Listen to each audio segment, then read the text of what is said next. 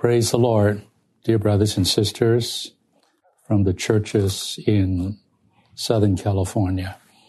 Um, we've been building up a bit of a new tradition in these last few years to have a mini conference uh, during the Labor Day weekend. So, um, which is what we're having uh, this very weekend. And uh, uh, still, because of uh, uh, health safety reasons, we decided a few months back to conduct this conference uh, primarily online. Now, I understand that uh, in different areas or districts or clusters in Southern California, some saints may be coming together to watch these uh, messages. in some cases, saints may gather in uh, various homes to watch them together, um, which is very, very good. Um, anymore, um, our coming together um, follows the principle of having a feast. Uh, Jehovah's people is a feasting people.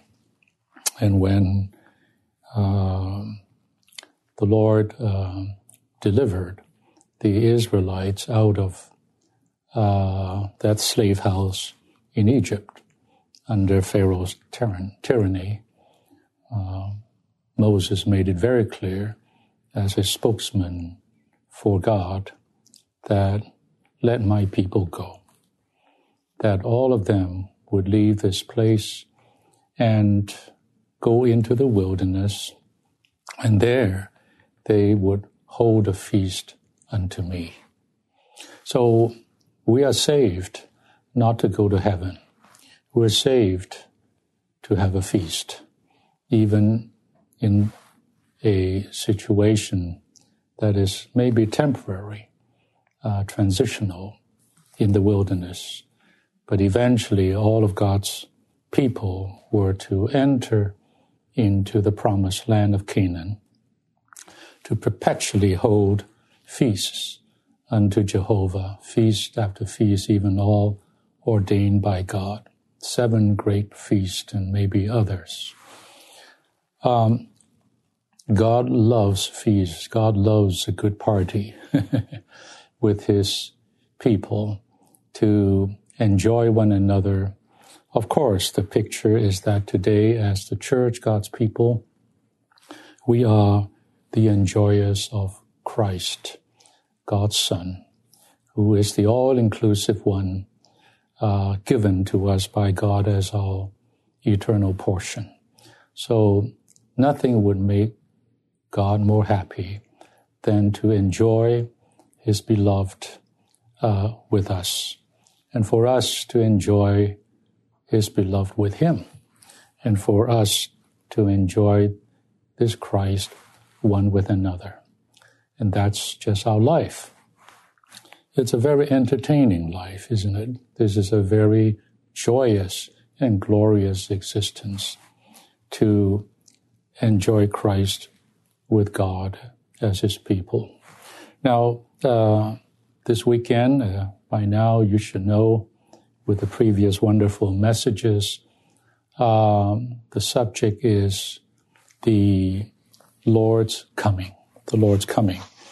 Uh, may I uh, uh, rehearse with you just the titles of the last three messages, and I'm here to continue or somewhat to conclude this line of burden.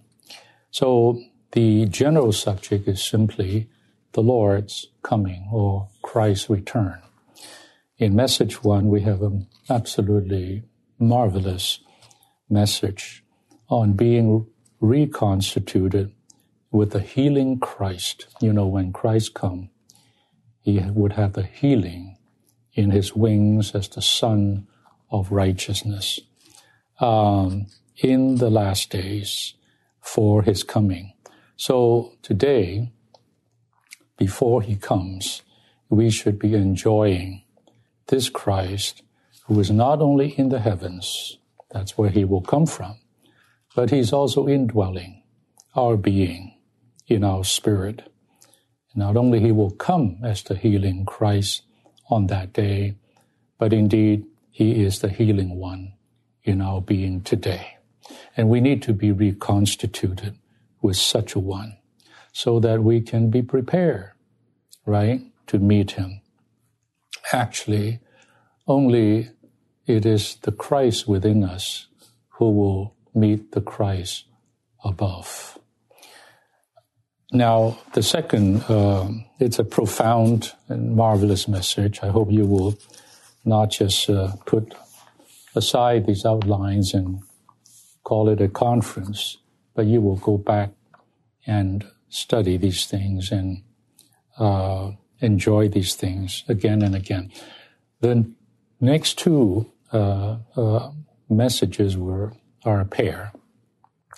Uh, actually, those two messages and this last one, number three, are all under this general title of our preparation for the Lord's coming. How do we make ourselves ready? How do we prepare ourselves for the Lord's coming back? In the first message, that would be message number two, we cover watching and being ready watching of course, this mainly is, uh, is based on the Lord's own speaking in Matthew 24, verses 32 and through 44, and chapter 25, 1 to 13 concerning the foolish and the wise virgins. All of that, those parables, uh, is a continue or were continual speaking of the Lord in chapter 24 of Matthew, which is a famous chapter that covers the signs of the Lord's return from the Lord's own mouth and how we should be watchful and ready for that for that day. And the uh, uh, next message uh, has this title uh, being faithful in service in the Lord's commission and in His gifts. And very obviously, this referred to the second parable in chapter 25, and this would be verses 45 to 51. In cha- firstly, in chapter 24, it starts talking about the stewards, the prudent stewards in God's house versus the unprudent ones who beat the fellow slave who are drunken, who are dissipated, and, you know, versus the prudent ones who gave food at the appointed time faithfully. Uh, and it continue in that uh, parable, famous parable of the three, right? Uh, slaves of the master who went abroad. This refers to Christ going to the heavens, uh, but leaving uh, appointing to these slaves of his uh, his possessions for them to invest, for them to do something with, to make a profit, to uh, gain a return, to earn interest, because the bas- this master is a businessman himself. He doesn't want, he's, he's not giving gifts and talents to us for nothing. So you know the story how one just chose to just bury it. In other words, he didn't lose his gift. At that time, he just didn't earn anything and thinking the master was hard and this is probably the safest route to take. That he did. And when he came back, uh, the master did not deny that he was a hard master, but you turn it around and say, if you know that, why didn't you do something with what I have given to you? This just won't cut it. And so he said, take what he has away from him and give it to the one uh, who has and who made the money, right? This is a very, very solemn warning to us we may not have lost the gift, but you know what? The Lord may remove it from us. Remove the gift from us to give it to some uh, who are faithful. So, this is part of our preparation for the Lord's coming as virgins on the life side and as slaves on the side of our service. Um, and these two eventually has consequences. Their behavior, their life, their work. On the on the uh, side of the virgins, uh, these wise one, Uh, before the bridegroom came, timing is everything. Yeah, they pay the price and purchase the oil. So they were not only the ones with the lamps burning, which means a regenerated spirit. They also had their vessels filled with oil, which they bought with a price. That, that means their soul were filled with the Spirit, and these are the transformed ones. Uh, these are the ones who are filled with the Spirit, and uh, and they were uh, invited or allowed to enter into the wedding feast of the bridegroom. As a result, the five uh, foolish virgins didn't do that. They still have their lamps burning, but nothing in their gas tank, nothing in their vessel, or very, very little. So they, they actually asked these smart ones, hey, share some with us. They say, no, you go and buy it. So this is not a joke, brothers and sisters. One day, if we don't buy the oil, pay the price in this age, sooner or later you still have to pay the price and buy that oil. It's much smarter and much more prudent and intelligent to pay the price today while the price is still relatively low compared to that day. This also refers to a maturity in life. To be filled with oil is to attain to a certain spiritual maturity, growth and maturity in life today. The other one with the slaves pertains to their work and service and ministry on behalf of the Master's interest, the Lord's interest, today, in this age.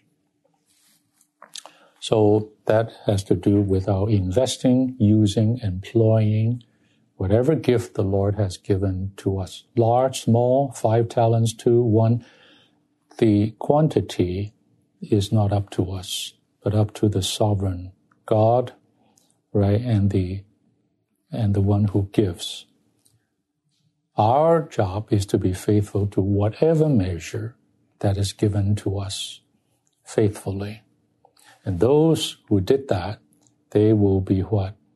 Entering the joy of the Lord. They will co-reign with Christ. They will share with Christ certain authority to oversee certain parts of the earth, co-kings with Christ. And this is for them. And so this has to be do with their utter faithfulness and sacrifice in their service and ministry for God's purpose. So these two sides determine how it will be for us when the Lord Jesus comes. Most Christians today have no idea. They just think, I die, then I will meet the Lord in heaven, or I'm going to heaven. Um, or some who had a little bit more knowledge of of uh, the end times, or when the Lord comes, I will shoot up into the air, raptured, you know, in the old days, we even have these bumper stickers in the 60s or uh, 70s. Beware, it's in the bumper sticker. In case of rapture, this car will be unmanned. That means I shot up there. What a deception. Uh, no clue that that is not the truth. That's a fable, okay? There are many raptures, many kinds of raptures at different times. You may be raptured as an early overcomer. You may be raptured as a late overcomer. And you also may be raptured along with most of the Christians as the remaining harvest. There's a difference to these raptures. So I'm not, that's not my burden, but I want to rehearse these things. So today, we also need to prepare ourselves, ready ourselves for the Lord's coming by being such faithful slaves to serve the Lord.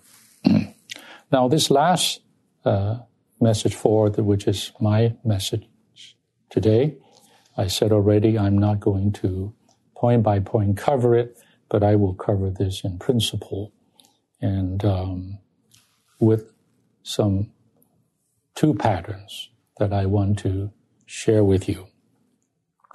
The uh, uh, the title of this message is having dispensational value to God in the last days to turn the age. Really speaking, brothers and sisters, the Lord is coming as He promised. You know, I share somewhere else the last promise in the whole Bible is in next to the last verse in the Bible. I come quickly. That's the very last promise of the Lord in the entire Bible. I come quickly. And so, uh, to which the Apostle John responded with that corporate cry, Amen, come Lord Jesus, right? But we have to realize the Lord is not coming because God's, you know, alarm bell rang and so it's time to go. No. He will come. Only the Father knows the day or the hour. Even the Son of God does not know it. Only the Father knows it. No one else. And so, uh, when and even why uh, would the Lord come? Not just because time's up, you know, it's time. No. He is coming back for something. There must be something for him to come back to. It should be the church his heart's desire, right? His purpose. But that church degraded, did it not, in these last 2,000 years? So he will come back still for something that is worthwhile for him to come, for his own satisfaction. And that would be coming back for a bride. And that bride is not the whole church. The wife is the church, but the bride refers to the overcomers, the group of overcomers in this age. They're the dead ones, there will be the live ones, regardless. Uh, there will be the Old Testament ones, the New Testament ones, all of God's overcomers in the age, ages collectively would be this bride that Christ will come and marry. And and uh, uh, number one, uh, number two, he is coming back to gain his body. Am I right? He is the head, the the head Christ, the individual Christ. He is coming back because he uh, made a promise. He gave the greatest prophecy there was I will build my church. The church, which is his own body. So even though the greater part of this body uh, failed and uh, is in ruins or is desolate um, or degraded, Christ must still have the reality of the body to come back to. And that would be represented by also the overcomers, a small group of saints, of believers who are the overcomers. And this is what Christ will come back to. And as we saw recently in the training and so forth, that this is the Zion that the Lord wants within Jerusalem. Jerusalem is not enough, even though it's the city of God, but he needs a mountain to come back to. And that is the highest peak of Jerusalem, and that is Zion, the overcomers. so, who are the dispensational instruments that will bring the Lord back? That's what we say. Bring the usher the Lord's return. It must be the overcomers. Those wise virgins are the overcomers. Those slaves who invested their gift, they are the overcomers. And especially in these last days, we surely are in the last days. We're very close, given the pro- fulfillment of prophecies you look around, you consider we are very close to the end times, the last days. There is a need for overcomers who will be those dispensational instruments to turn this age. Right? This age from the church age or the age of grace or the age of mystery to another age, and that is the age of the kingdom of Christ on earth. So the call is here. You know, this message must have a call, and that is the call for overcomers. But we speak about this in the light of the Lord's coming, or more specifically, in our preparedness, our preparation for the Lord's return. Now, uh, I'll just read Roman 1. I'll just read it because it's wonderful in the outline. Every time God wants to make a dispensational move, an age turning move, he must obtain his dispensational instrument. We must be those who have dispensational value to God in the last days to turn the age. I hope we can have that prayer in our heart. Lord, I want to be a person of value to you, dispensational value to you in the end of this age.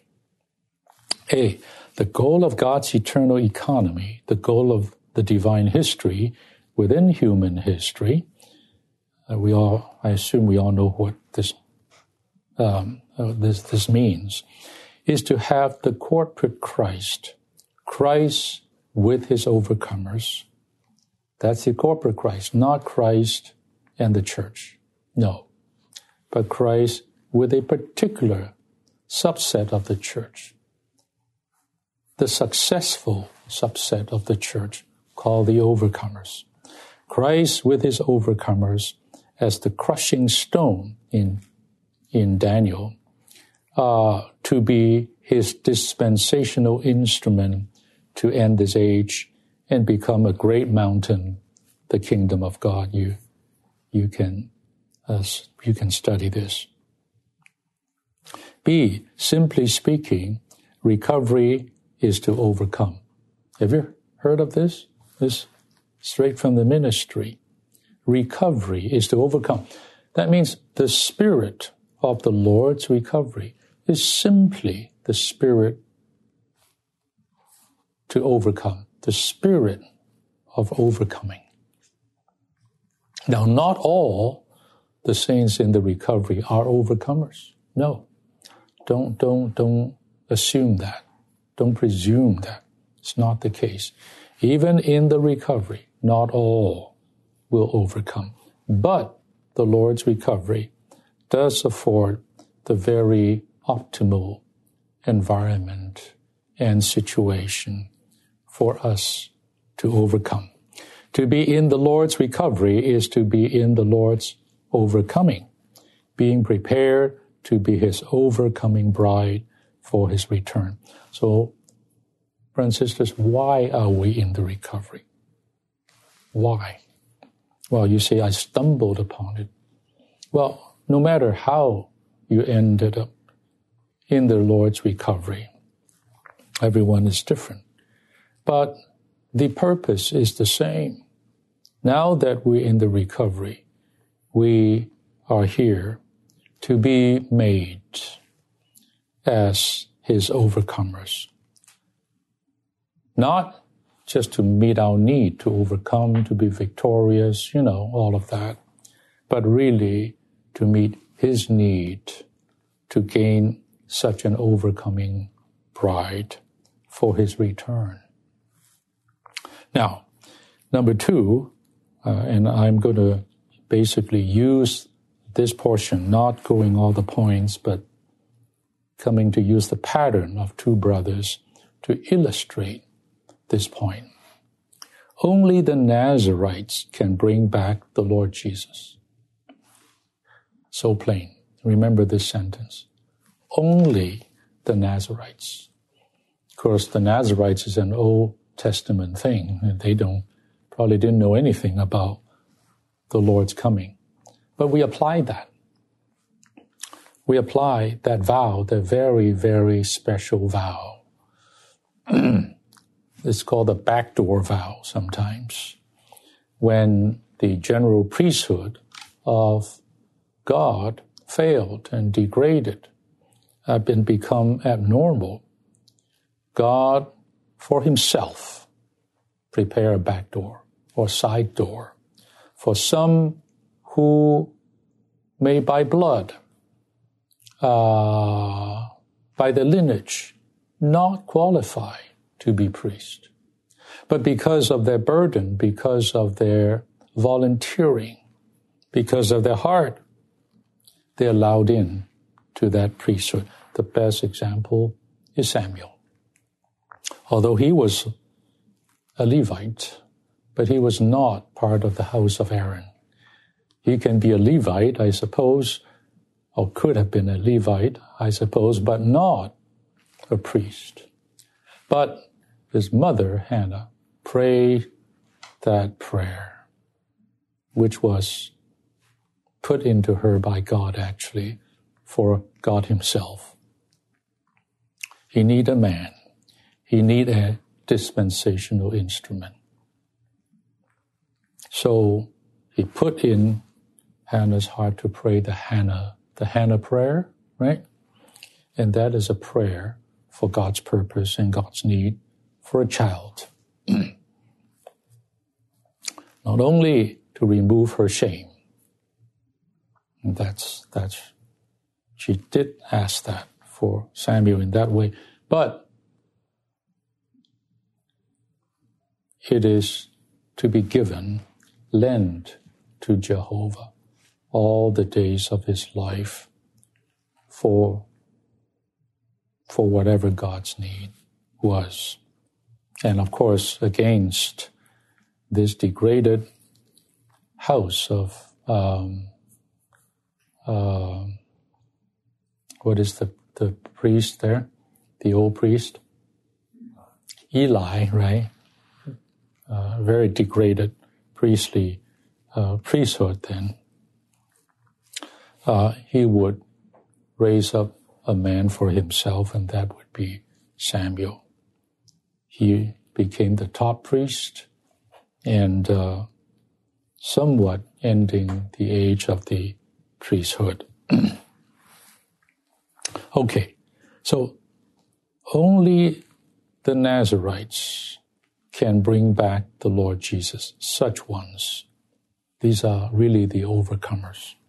All those who are used by God to turn the age must be Nazarites, voluntarily consecrated ones who are sanctified absolutely and ultimately to God. All right, you, we spoke quite a lot about Nazarites over the years.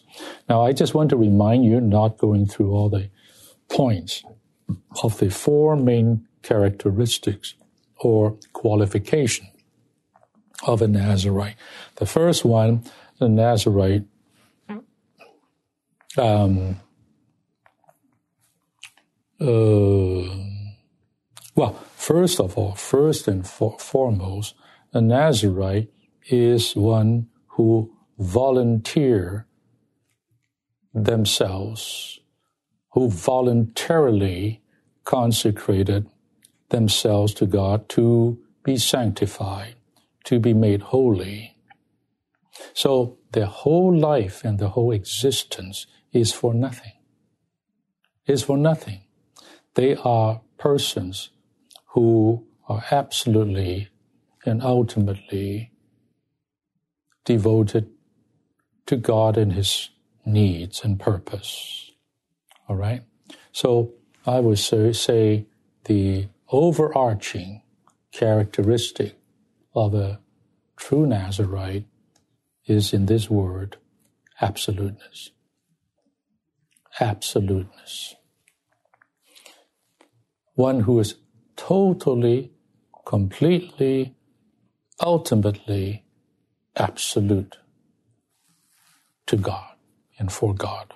Okay, then underneath there, there are four things. Number one, the Nazarite is one who abstained from wine and anything related to uh, the uh, product of vine, signifying that he must abstain from all kinds of earthly enjoyment and pleasure, which lead to lustful conduct and a lustful intention. Anyway, this is a person who is separated from the world, from the earthly enjoyment and pleasure unto God. This is the first characteristic. The second is that a Nazarite uh, his hair grow long, signifying that uh, uh, he remains in subjection to God. And in today's terms, it means a Christian or a saint who is totally in subjection to the headship of Christ. I won't get into the why long hair and this kind of thing. You can go study it. But want to emphasize this is a man fully under uh, submission, taking a filled with submission. Uh, um, and it says here, with this kind of person, there is just an uh, the standing, the atmosphere, and the intention with this person is nothing but submission. Easier said than done, brothers and sisters. Uh, you know, here it says, if you are, this is the ministry, if you are such a person, there will be a great blessing for you and your future. How about that?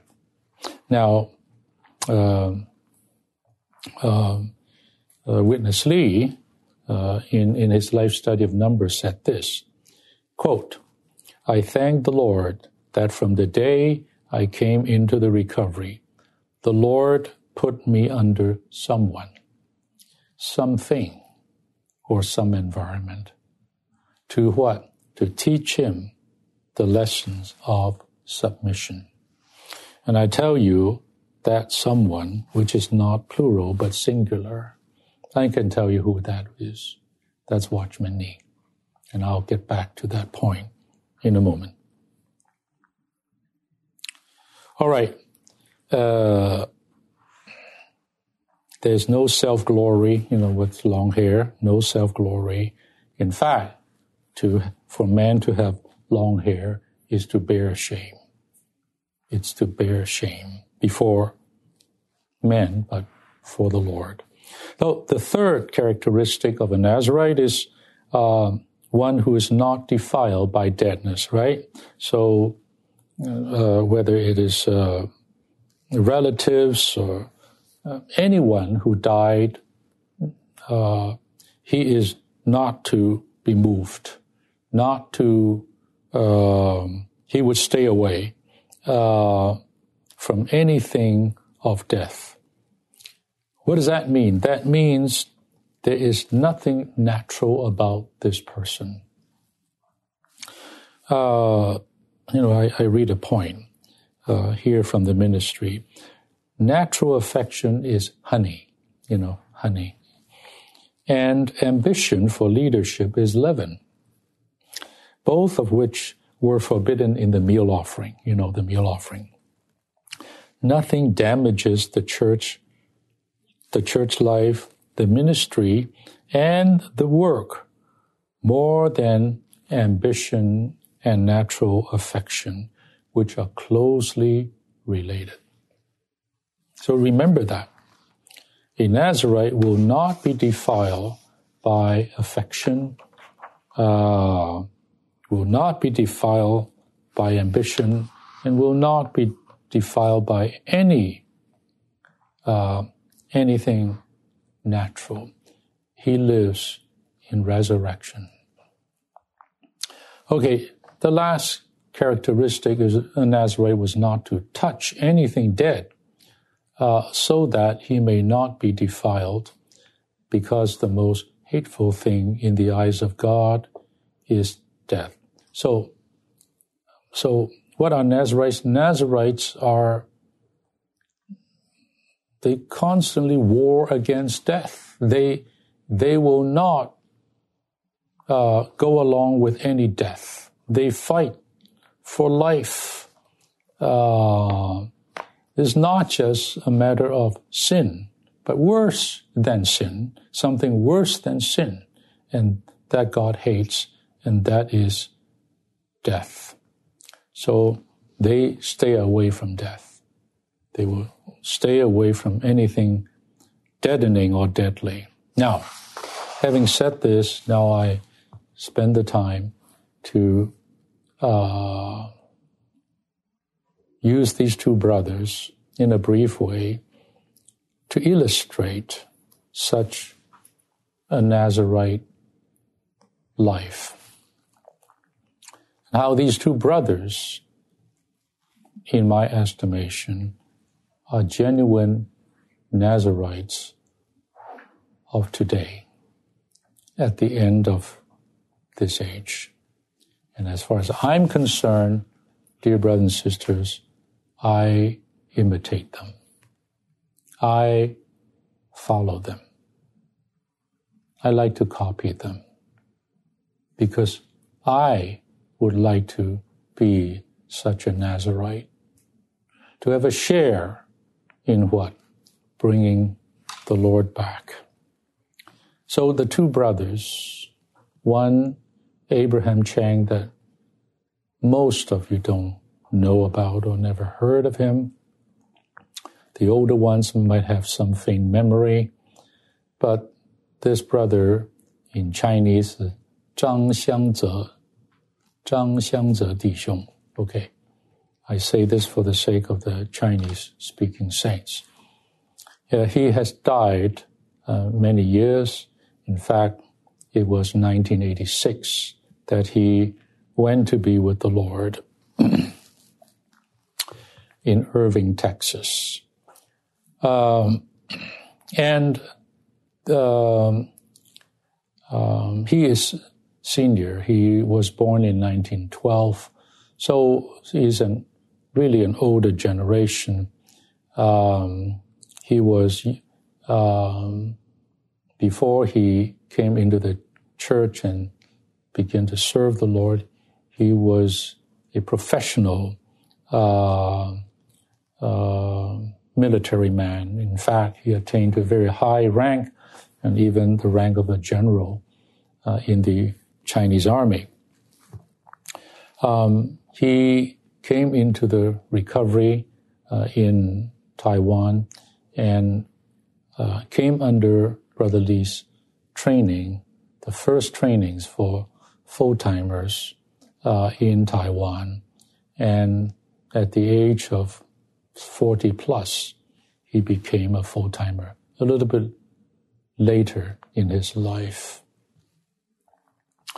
The other brother, our dear brother Benson Phillips, that, of course, more of us would know about him, but I'm still not certain or, or sure that many of the young brothers and sisters know who he who he is. Uh, in part due to his uh, uh, sickness and illness in the last years of his life, that is, the last few years. Uh, he has not been functioning or speaking or active um, uh, as he had been before. So he is the one who passed away uh, uh, a week ago.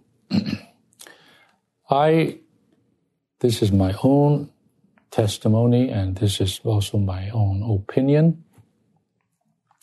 I have the, I do not claim to be the closest to these two brothers.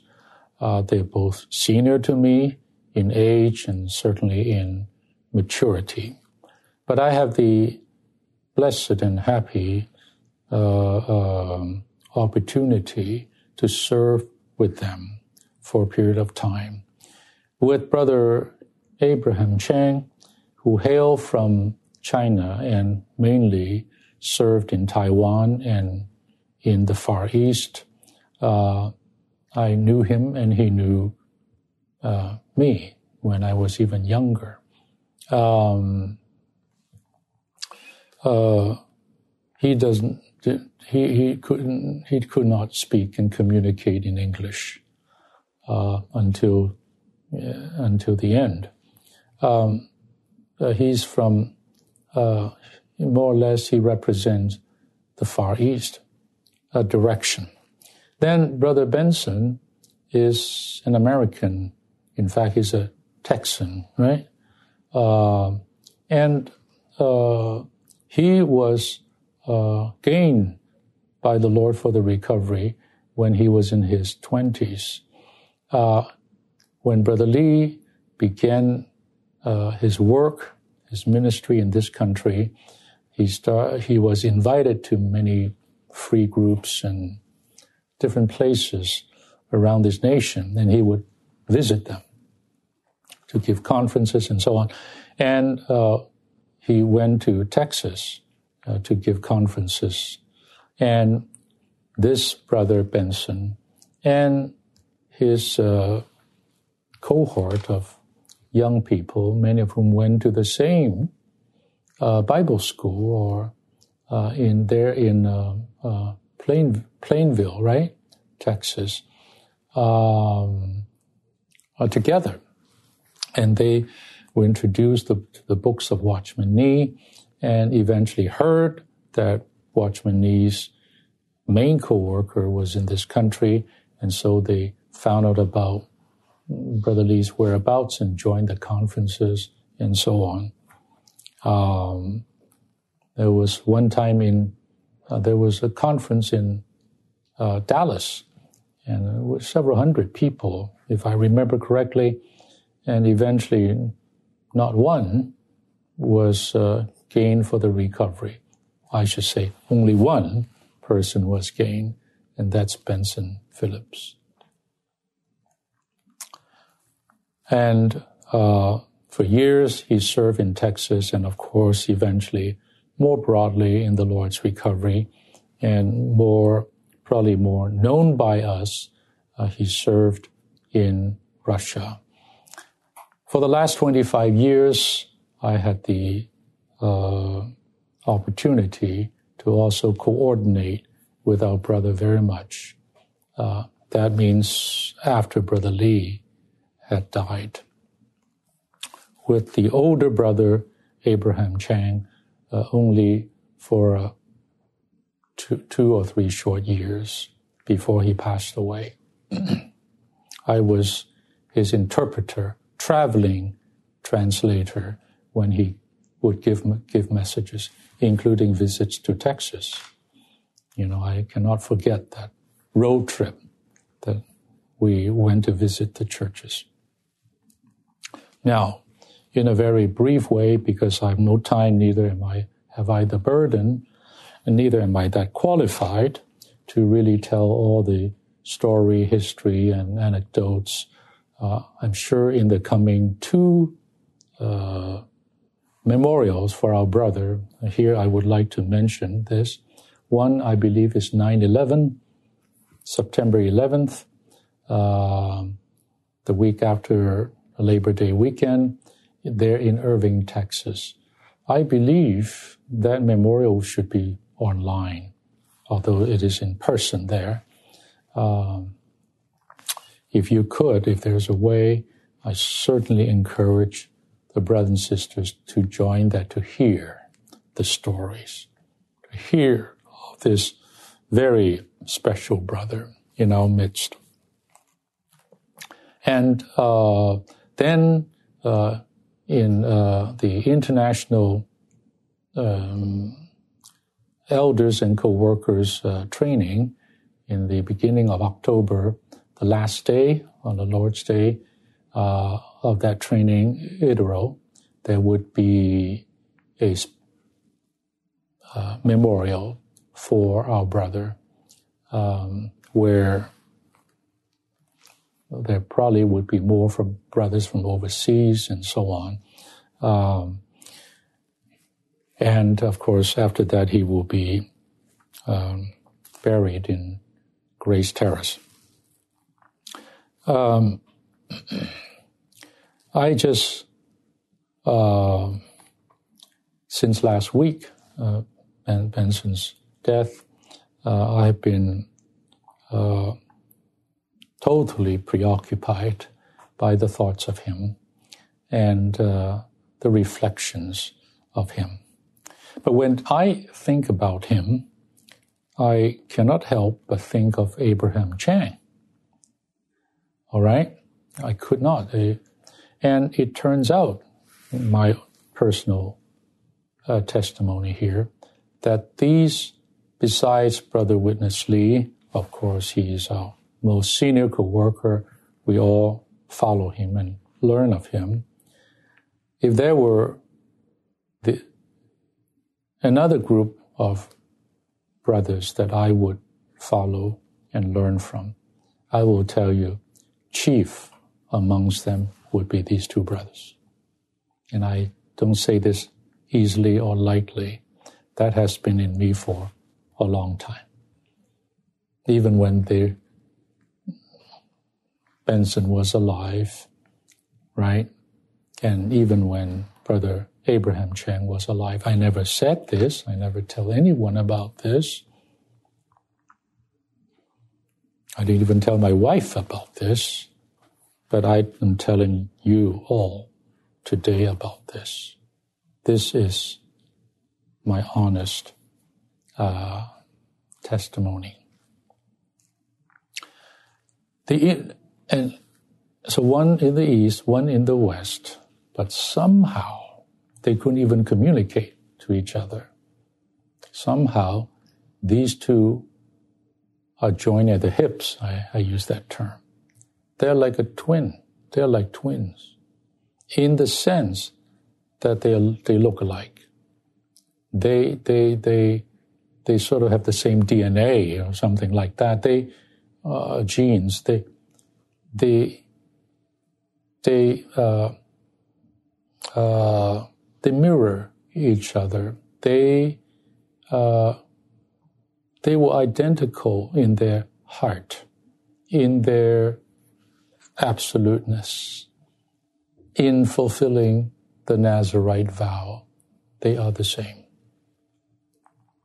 They found in each other uh, a what? Someone who is co-souled, co-souled. Uh, and now, the last three days, finally, I got it. What is that?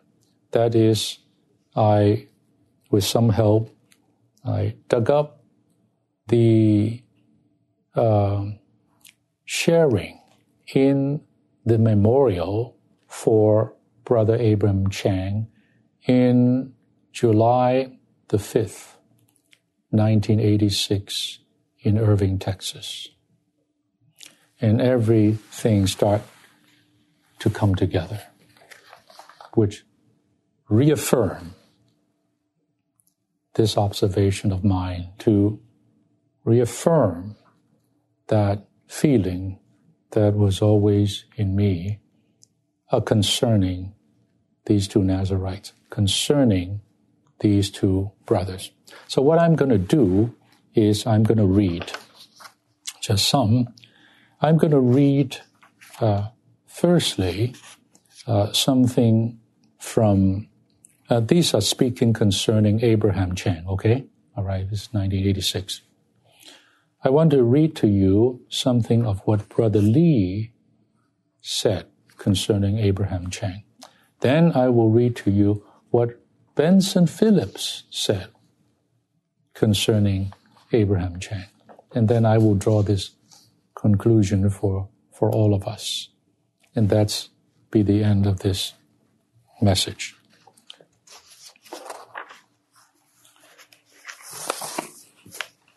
Young brothers and sisters, you don't know these things, but you must know these things. You need to know history. You need to know these things. You need to know these brothers. They are our patterns.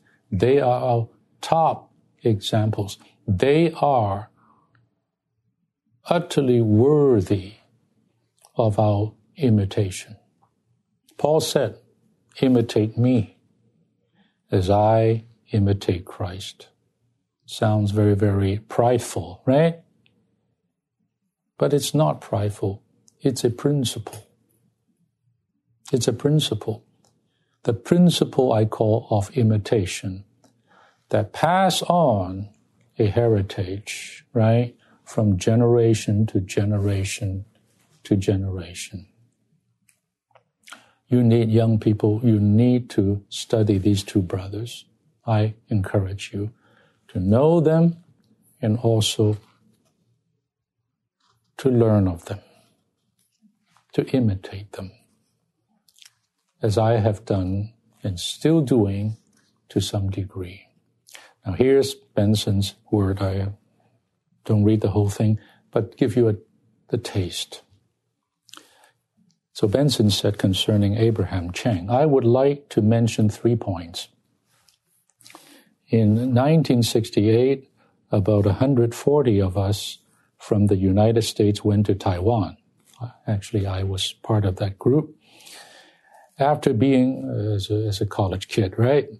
After being in Taipei with Brother Lee, we took a trip to the southern part of the island and we met Brother Chang, Abraham Chang, in Taichung, the main, main city in the middle of the island.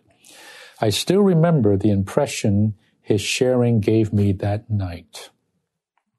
Quote, this man is absolute, unquote. That's the lasting impression.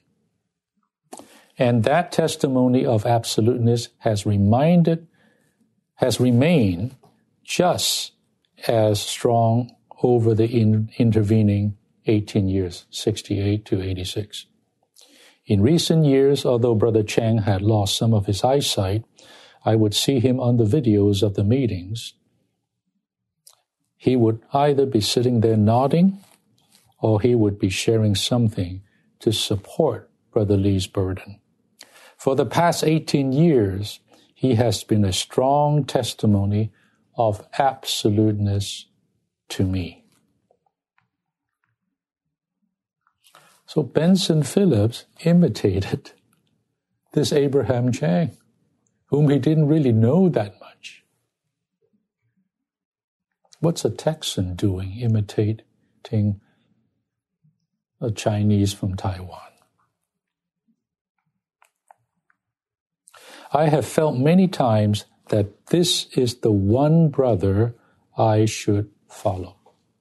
See, this has nothing to do with the natural realm, Chinese, American, nothing, not in that realm. You see? The second thing is his testimony of oneness with the ministry. This is all Benson speaking. In the late 1970s, those of us in, here in Texas began to be burdened to find a way to practically coordinate with Brother Lee's ministry. We were praying and looking to the Lord that a way may be realized.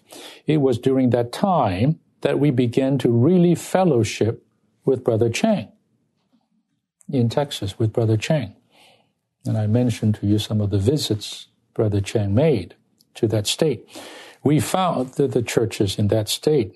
We found that although he was from Taiwan and we were from the United States, in the matter of the ministry, we just reflected one another. See? Reflected. When we met with him, we would charge him and he would charge us. They, they, they incite one another to good works. He confirmed everything that was in us and unveiled many things further.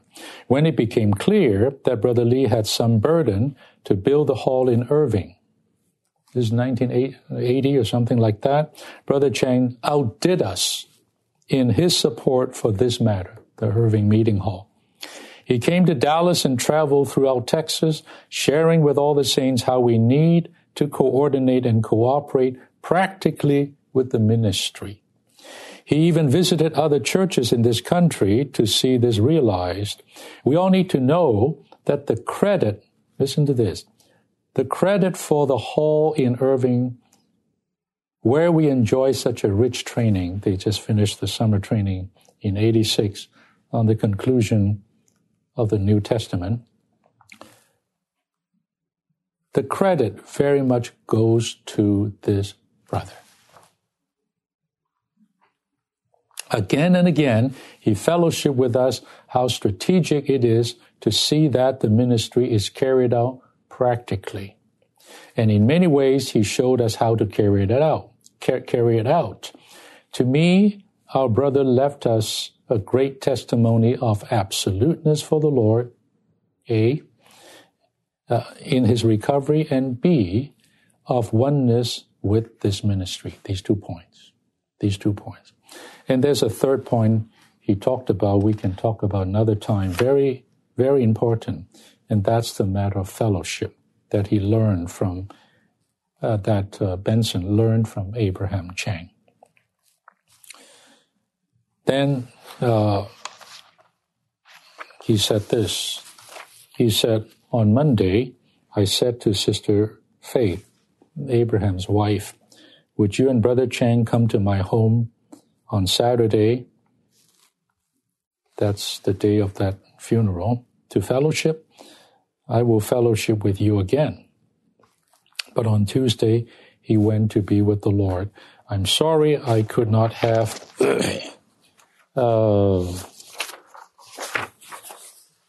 him in my home one more time, but I'm so happy that we could gather around one who bore such a testimony. I have felt, brothers, that Brother Lee is worthy. Witness Lee. His leading is worthy of being followed, and his teachings are altogether worthy of acceptance and practice. But there was another man that I also felt was worthy of being followed, and that was Brother Chang. I thank the Lord I got to know this brother. Amen. Now, this is Abe Benson's esteem for Abraham. And don't, don't you feel they are co-souled?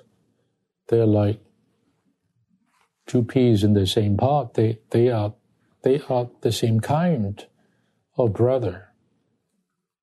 They are Nazarites. Now, Brother Lee, on Brother Abraham Chang. I won't just uh, salient uh, uh, sentences.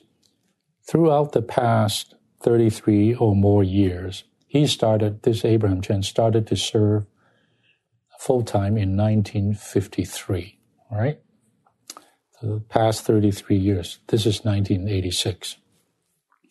My appreciation for Brother Chang has been according to the following main items. There are four points.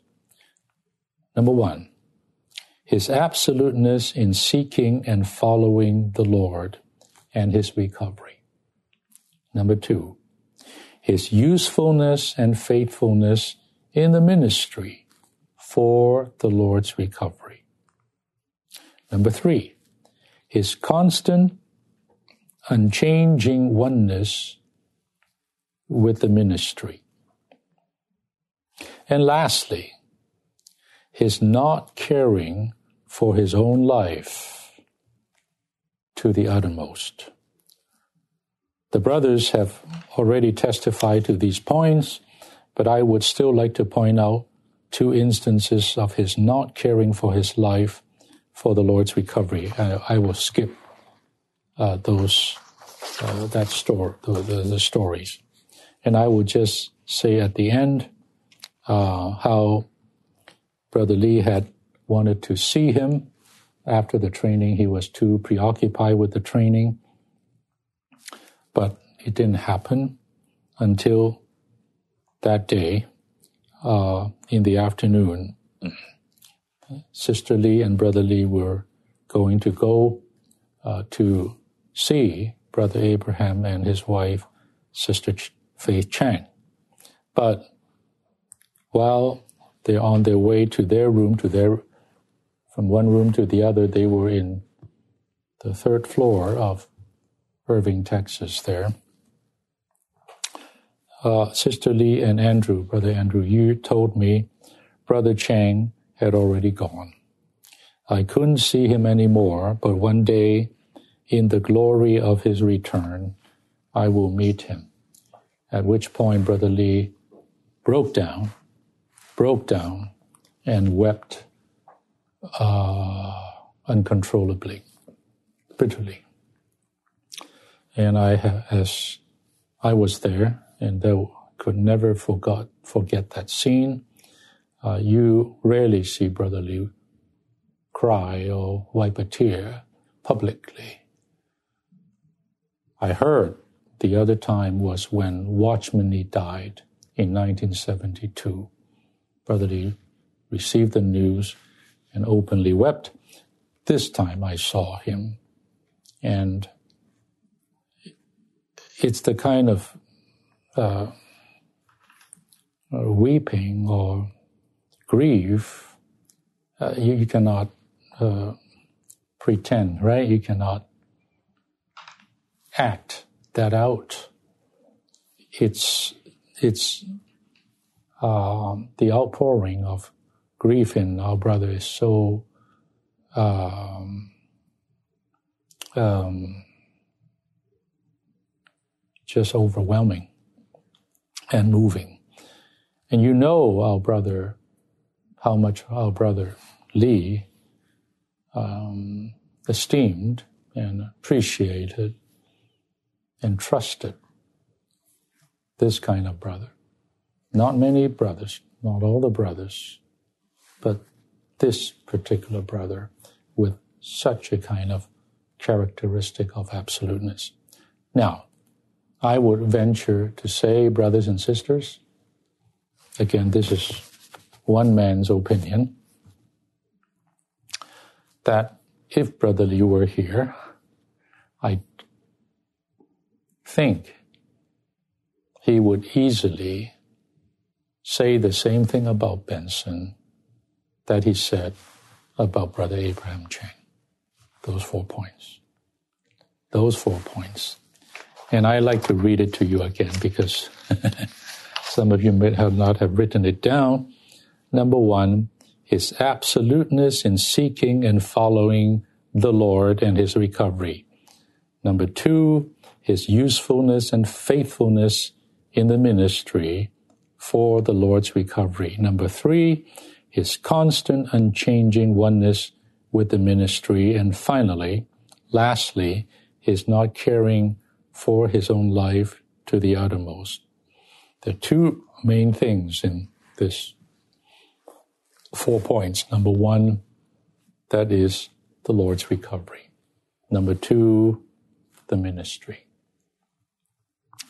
And so, uh, dear brothers and sisters, this is my burden uh, today, and it, let it serve as my conclusion to this line of fellowship on the Lord's coming. What does these two brothers have to do with the Lord's coming? Too, too much. Only brothers like this and saints like this, and they are saints like this, brothers and sisters in the history of the Lord's recovery. Only this kind would really are the overcomers, the victorious ones who are joined in soul much like Timothy was joined in soul with Paul, to not seek anything for themselves, but what? But the things of Christ. Now, I just read the end point and I'll be, I'm done. In these last days before the Lord's coming, we must be those who have great resolutions in heart and great searchings of heart Judges uh, chapter 5. The Lord's present charge to us should be go and teach the nations that the present age may be consummated. B. In order to take the Lord's charge, we must keep the oneness. If we lose the oneness and the one accord, we are finished as far as the Lord's move is concerned. By the way, I want to tell you, these two brothers are like this their, their home, their sojourn is not in one place. They, they really uh, live on the earth and move about from village to village, town to town, continent to continent, nation to nation, to take care of God's interest. They are for the gospel. Look at Benson going to Russia. Uh, is a testimony in itself. Um, and the way he coordinated with Brother Lee is rare, to say the least, that allow Brother Lee to have a way to direct the move in Russia uh, for the Lord's recovery. Their burden is for the nations, for the Lord's interest. And also, these two brothers are brothers who are strong in the matter of keeping the oneness, keeping the one accord this is really very special with them. The knowing that the one accord among us is the master key to all the divine blessings. C, we should rise up to follow the Lord in his present move and have ourselves adjusted to his regulations to be useful to him. Well, let me say this. Uh, how do we prepare ourselves for the Lord's coming? it is by all these things. But today, I would like to encourage us all to what? To follow, to imitate, to copy those worthy, exemplary, uh, approved patterns and examples that are present in the Lord's recovery be careful how we follow. We all follow someone. We all should and need to follow someone. But as Brother Lee said towards the end of his life, as a warning and exhortation to us, be careful who you follow, who you follow. I am so glad that I did not follow the wrong brothers, the wrong persons. I very much am grateful to the Lord for that. And I just even exhort all of us to do the same. May the Lord gain more Nazarites among us, more brothers, Abraham and Benson among us, for the sake of the ministry and for the sake of his dear recovery. Amen.